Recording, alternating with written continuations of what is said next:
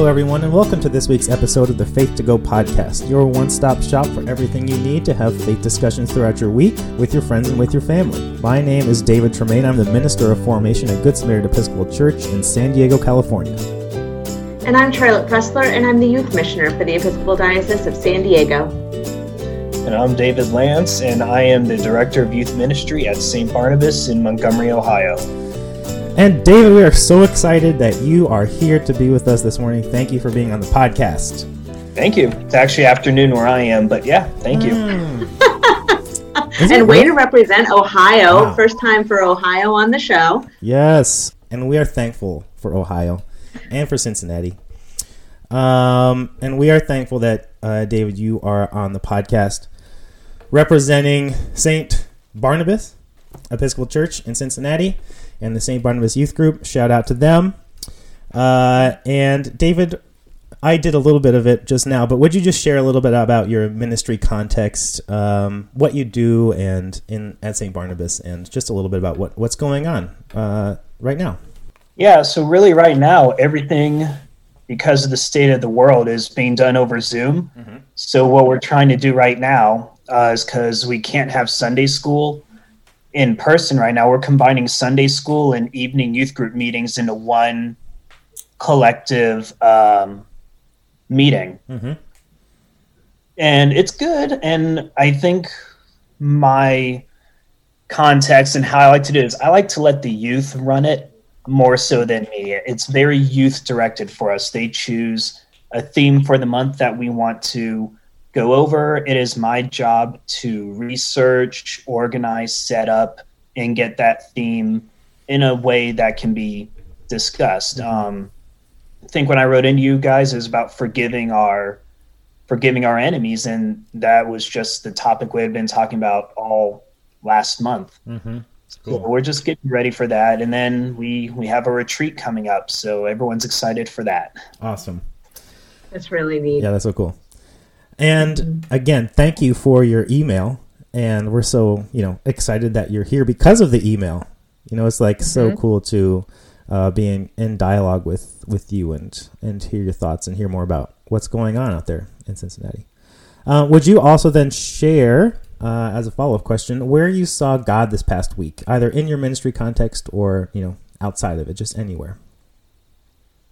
I think the most I've really been seeing God is in the little things that we take for granted pre COVID. Mm-hmm. Uh, for me, it's someone holding the door so I don't have to come into contact with the door handle that someone else has touched. It's offering us three squirt of hand sanitizer so you can clean your hands. It's complimenting my mask that I wear. It, mm-hmm. It's the little things like that that normally would probably go way over my head but it's the little things that people are doing that really just makes it special. And then another one is just the fact that the youth are coming back every Sunday mm. and mm. participating. This is by no means a requirement for them. They are not forced mm. to come to youth group yet every Sunday, even when school going on, they're logging on to Zoom and we're having discussions. It's a really cool thing to see. That's yeah. Awesome. Awesome. Yeah. Thank you for sharing those. Those are good. Those are those are things we can all keep an eye out for, you know, and look for. Uh, so we're going to get into the gospel and our discussion about the gospel for this upcoming week. We are talking about the gospel for this upcoming Sunday, October 11th, proper 23. We're getting deep into ordinary time. We are, you know, we're like a solid two months away from the end of ordinary time, but uh, proper 23. I'm so ready to be out of the green.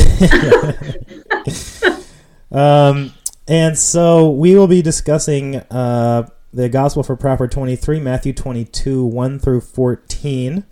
And, you know, just like David did a few weeks ago, we want to hear from you. Uh, we want to know what's going on with you. We want to hear about your week of conversation, uh, faith discussion, and reflection. You can email us, faith2go at edsd.org. You can contact us through our website where, you, where you'll find all the Faith to Go resources, www.myfaith2go.org. And you can contact us through or follow us on Instagram at Faith to Go. So, Charlotte will read the gospel, and then I'll talk about a little, just like a little bit of context, and then we'll jump into our discussion, highlighting some points.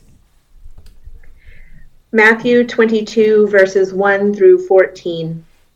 Once more, Jesus spoke to them in parables, saying, The kingdom of heaven may be compared to a king who gave a wedding banquet for his son. He sent his slaves to call those who had been invited to the wedding banquet, but they would not come. Again, he sent other slaves, saying, Tell those who have been invited, Look, I have prepared my dinner, my oxen and my fat calves have been slaughtered, and everything is ready. Come to the wedding banquet. But they made light of it and went away, one to his farm, another to his business, while the rest seized his slaves, mistreated them, and killed them. The king was enraged. He sent his troops, destroyed those murderers, and burned their city. Then he said to his slaves, The wedding is ready, but those invited were not worthy. Go therefore into the main streets and invite everyone you find to the wedding banquet. Those slaves went out into the streets and gathered all whom they found, both good and bad. So the wedding hall was filled with guests. But when the king came in to see the guests, he noticed a man there who was not wearing a wedding robe. And he said to him, Friend, how did you get in here without a wedding robe? And he was speechless. The king said to the attendants, Bind him hand and foot and throw him into the outer darkness, where there will be weeping and gnashing of teeth. For many are called, but few are chosen. All right, Matthew, bringing the heat. Um, going to his go-to phrase, weeping and gnashing of teeth. Um, but we've got uh, another parable, and uh, this parable is just exactly following right after uh, the parable from last week, uh, the parable of the wicked tenants. So, uh, Jesus has now done, I don't even know how many parables in a row. Is this like, I think five maybe? Um, so we're really living into this ordinary time of going deep into Jesus's uh, teachings and his teaching method and the parables of the kingdom of heaven.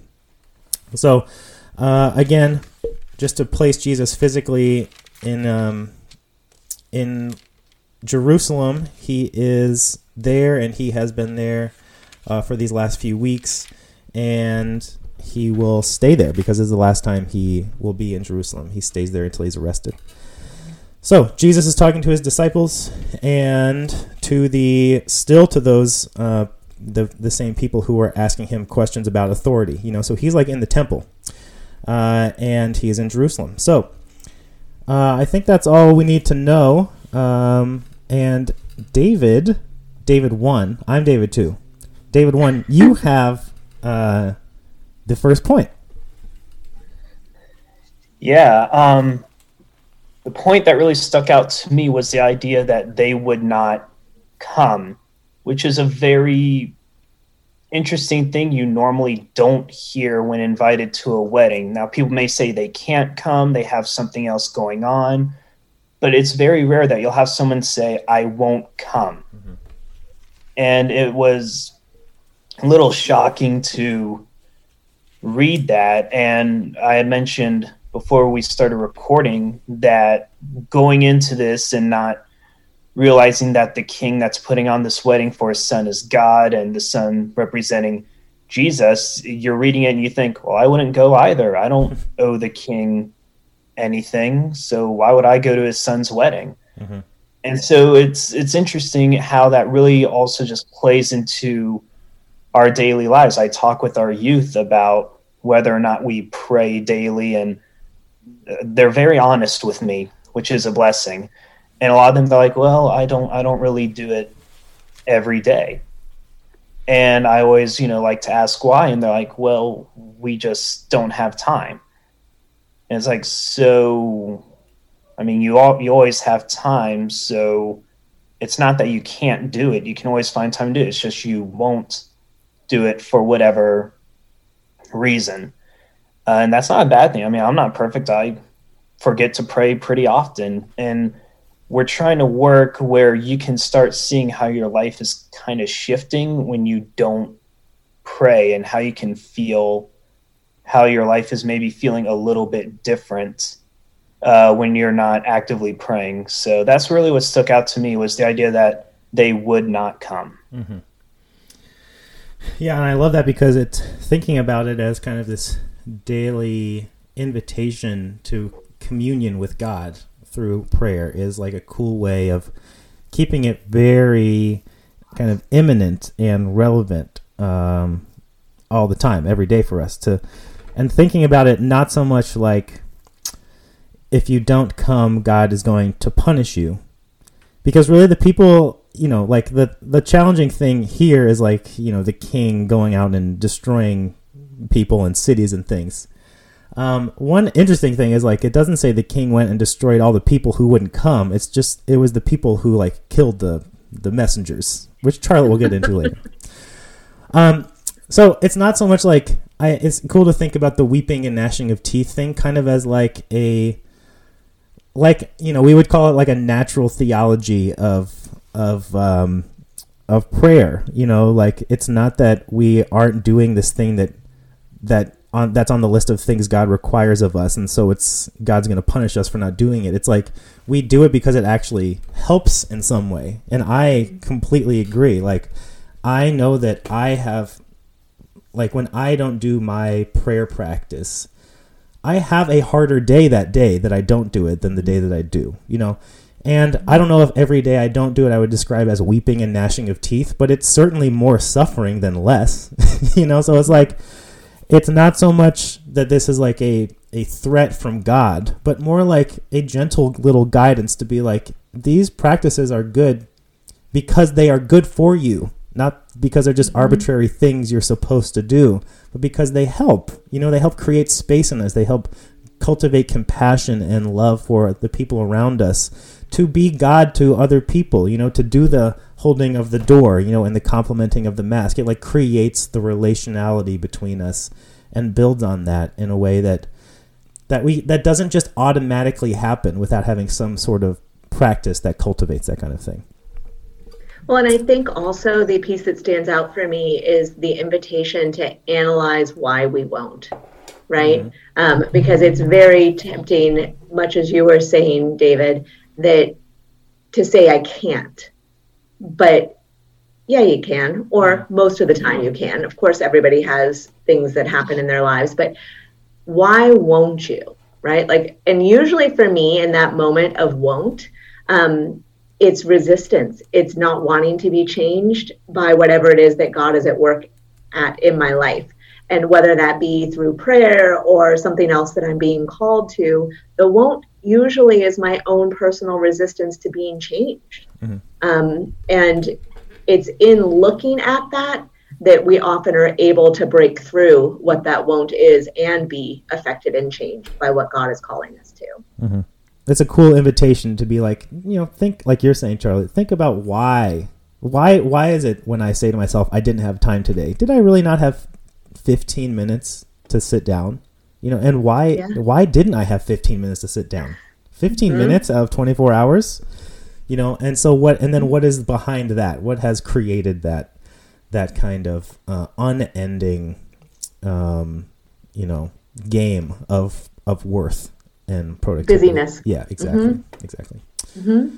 well and i think that david david squared um, if it works for you guys that won't is an invitation mm-hmm. into my point which is point number two yep um, because don't kill the messengers. Like I thought it the second I started reviewing this gospel for it because we have in it in verse 3 he sent his slaves to call those who had been invited to the wedding banquet but they would not come which was the point we just explored and then again in verse 4 we have again he sent other slaves saying tell those who have been invited look i have prepared my dinner my oxen and my fat calves have been slaughtered and everything is ready come to the wedding banquet but they made light of it and went away, one to his farm, another to a business, while the rest sle- seized his slaves, mistreated them, and killed them. Mm-hmm. So, in this parable, we have the king sending slaves to invite the guests to the banquet. And we know because we've already been talking about it that it's God who is inviting us to the wedding. But God didn't show up right in front of us in glorious splendor and say, Hey, come on, the banquet's ready. Mm-hmm. Instead, God sent messengers. Mm-hmm. God sent messengers to talk to us and to invite us to come to this banquet. And sometimes messengers don't look like what we expect them to. Um, these are not necessarily angels in glowing robes that are here and being like, I'm from God, I'm from God, come on, we're ready for you now. Um, you know, it's in this, it's very clearly said that God sent his slaves, which are prophets and people who say things we don't want to hear and who challenge us and who want us to be better than we are, and that identify the fact that the way to the banquet might be unexpected, um, that we might have to do some work to get there, that we're called to things that are uncomfortable. Mm-hmm. Um, and I think that that may be why perhaps we respond poorly sometimes because we're not ready to be called that way. Mm-hmm. We're not ready to do this work um, that provides justice and peace and equity for the world, um, which is part of coming to the table, mm-hmm. is being willing to do that work. And we don't always respond well. We are human beings and we are frail, and sometimes we respond in ways that are unkind um, and that exhibit our lesser qualities and the parts of us that are less in line with what God is calling us to. And it certainly happens in this parable, right? They are mis the mess the slaves are mistreated and they are killed. Mm-hmm. And I think that we can look around us right now, even in this time in which we are living, and recognize the way in which there are prophets walking amongst us, messengers amongst us that are being mistreated and poorly treated and shamed. I mean, there are just there are many instances that we can look at and identify where this is happening even today. Mm-hmm. And we are called to do better than that by recognizing that that's what's going on and identifying it as a problem and challenging ourselves to move through it. Yeah, and, and that's a, again a reason to be become aware of why we are resistant to this kind of all mm-hmm. all these alternative ways of existing that Jesus calls the kingdom of heaven. You know, like it's not it's not a coincidence that the people who have like who have just invested wealth are the ones unwilling to go to this mm-hmm. kind of relaxing celebratory restful thing you know it's like they are benefiting from the hamster wheel that everyone is on. And all the people that are not benefiting are the ones, you know, ultimately invited at the end and that fill the hall. And so, mm-hmm. yeah, it is really like where where around us do we see people pointing and saying, "We are on this hamster wheel, everybody. Please get off. You can you don't have to be on there." you know, like mm-hmm. the kingdom of heaven like is in, has in its like fabric something of celebration and restfulness as well as thinking back on all those parables like as well as equitable distribution of resources and equality of being and you know this incredible egalitarianism. So if we could live into that we could rest. You know we could mm-hmm. celebrate regularly all the time even um, because everyone all is thriving. Yeah. But it's like it's being on that hamster wheel that keeps us from that thing. And and we yeah. have to be aware you know who is inviting us off of that and why are we f- angry at them? Why do we want them to go away? Uh, why why do we want to silence those voices?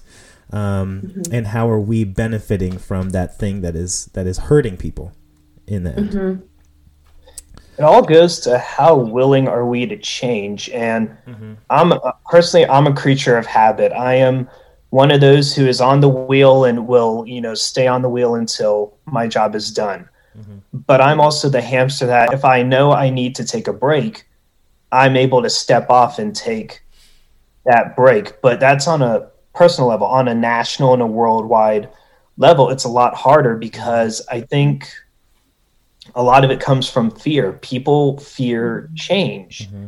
and they often fear how's this going to affect me. This goes the other way where it's like, well, if I jump off and help, what's in it for me? It's mm-hmm. very much what is in it for me. If I change, it benefits you, but what is in it for me? What do I get out of this change? And that really just seems to be the society that we're in right now. Like, I'll help you if there's something in it for me. I'm not going to just get up and change my ways to benefit you. It's something that we don't see very often anymore. Mm-hmm. Yeah. Yeah. And I think that that right there really leads to, David, what you're going to talk about in point three, right? Yeah. So my my point uh, is kind of about a, a combination of, you know, what, how kind of the whole story unfolds in terms of who is invited. Uh, and then this interesting uh, final two verses, uh, which actually are, you know, this story shows up in Luke, but it doesn't have these last two verses in it. So Matthew mm-hmm. added these from whatever, you know, common understanding of this parable uh, Luke and Matthew had. So I think it's so, I mean, I, I think it's like a, it's in, obviously Jesus is like, is tying this to kind of the history of Israel, the history of the understanding of the kingdom of heaven, the history of the mission of God. We've talked in this podcast about how kind of even Jesus in his ministry is kind of slowly expanding who he conceives of as part of this invitation to the kingdom of heaven. You know, because it starts off when he first sends disciples out uh, to just the lost sheep of Israel, right? And then we're kind of, he has this interaction with the Canaanite woman, and then it turns into all the way by the end of Matthew's gospel go out to all nations uh, and every person in the world. And so I think it's such an, a cool like overview of that that kind of ex, you know um, concentric circles kind of continuing to open up that is an invitation for us to to understand the the broadness and the and the breadth of the kingdom of heaven who is invited that it is literally everybody and it has really nothing to do with these kind of these things that we like to to label people as innate qualities like goodness and badness that those things really mm. don't exist that everybody is there you know? Everyone is invited and the and the hall is filled with everybody so that in by the end of this story, everyone in the kingdom, everyone in the town, uh, has been invited to to the wedding hall, and people then get to self-select, like we've been talking about, whether they are going to respond or not, whether they're going to go or not. But then we have this interesting thing in the end of this interaction with the king, and this is the part that Matthew adds. When the king came in to see the guests, he noticed a man there who was not wearing a wedding robe. And he said to him, Friend, how did you get, get in here without a wedding robe? And he was speechless. The king's like, What were the bouncers doing when this was happening? then the king said to the attendants, Bind him hand and foot and throw him into the outer darkness, where there will be weeping and gnashing of teeth. And so it's interesting that Matthew adds this like another little wrinkle here, saying like, yes, everyone is invited. Also, there's still something that has to happen even after you respond. You know, there's like still some ongoing work even after you respond. And it's interesting to like just just ponder this for a moment and wonder what this means. Um, because this word, this idea of a wedding robe is really just like the Greek is just like the garment of the wedding. It's like what you would. It's not like everybody needs to have their specific wedding robe. Um, it makes me think of Harry Potter, where they have like dress robes for their for the for the for the Yule Ball and stuff yeah. like that. Um, it's not like that. It's like it's it's almost like the clothes. Like what clothes would you wear to a wedding? You'd expect to wear the nicest clothes that you have, and that could be different for everybody. Maybe some people have a tu- a, a thousand dollar tuxedo. Maybe some people have a polo and khakis, and and whatever that is, that is your wedding clothes. You know, and so it's almost like Jesus is asking the question when you respond, how are you going to show up? Are you are you mm-hmm. going to show up fully? You know, are you going to bring your whole self to this kingdom of heaven because even once you show up, it's not it's it's the it's so much about showing up, but there's also something then ongoing about action uh, once you have responded. You know that that um, it's it's like about bringing your best self and this and the ongoing work of the kingdom of heaven in the world. That that once you are once you have responded and once you are in there once you are like in the banquet hall there is still work to be done. There's going to still be more people to invite and it's so much about how you are present and how you show up in that. Um, i think it's i think it's something like that you know? I don't i don't know if it's extremely clear but just something to think about and wonder about. You know, how are we showing up, and are we bringing our best self? Changing your clothes, putting on your best, not expecting to go back out and get on the hamster wheel, go back out into the fields. You know, you bring your best clothes because you're you're here now, and you're going to live into mm-hmm. this life of celebration and thriving and restfulness. Mm-hmm. All right. So that's three points. And to just do a quick review, point number one was uh, David's. The David that's from Cincinnati, not the one from San Diego. There we go. Um, David's was about you know asking the question how being being aware of how we're responding to this invitation, you know, and what is getting in the way. What are what are the excuses we're making uh, to not live into this invitation of rest and wellness and wholeness that is the, the wedding banquet, the kingdom of heaven.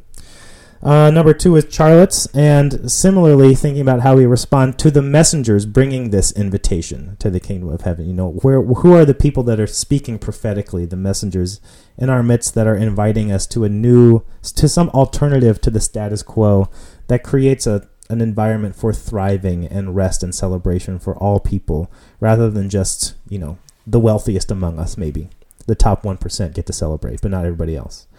Uh, and my and the third one was mine, and it was just looking at this this idea that literally everyone in this parable is invited, and the question is, again, will we respond? How are we responding? And then when we respond and when we take part, start taking part in the kingdom of heaven, will we bring our whole selves? Will we put bring put both feet in the door? Will we put on our best, uh, knowing that we are here to stay and that we're not expecting to go back?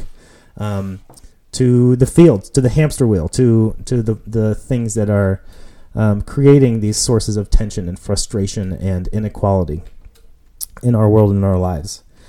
So, having heard that discussion, we invite you to go back and uh, read this gospel, see what else comes up for you. Uh, Matthew 22, 1 through 14. Uh, from Proper 23, we would love to hear from you. Any of those uh, things that come up, any ideas or questions or comments from your week of faith discussion and reflection, you can email us, faith2go at edsd.org. You can contact us through our website, faith2go.org, or you can follow us or direct message us on Instagram at Faith to Go. We'd love to hear from you. Thank you, David, so much for being here. It was awesome. Well, thank you very much for having me. It was a lot of fun, and I, I actually learned a lot. So I, I, got I got a takeaway. So thank you so much. Awesome. You know, it just it's really fun to sit and talk about the gospel with people. Yeah. And we hope you sit and talk about the gospel with people as well this week. Uh, and until next week, Proper 24, we say goodbye. So goodbye, everybody. Bye, everybody. See ya.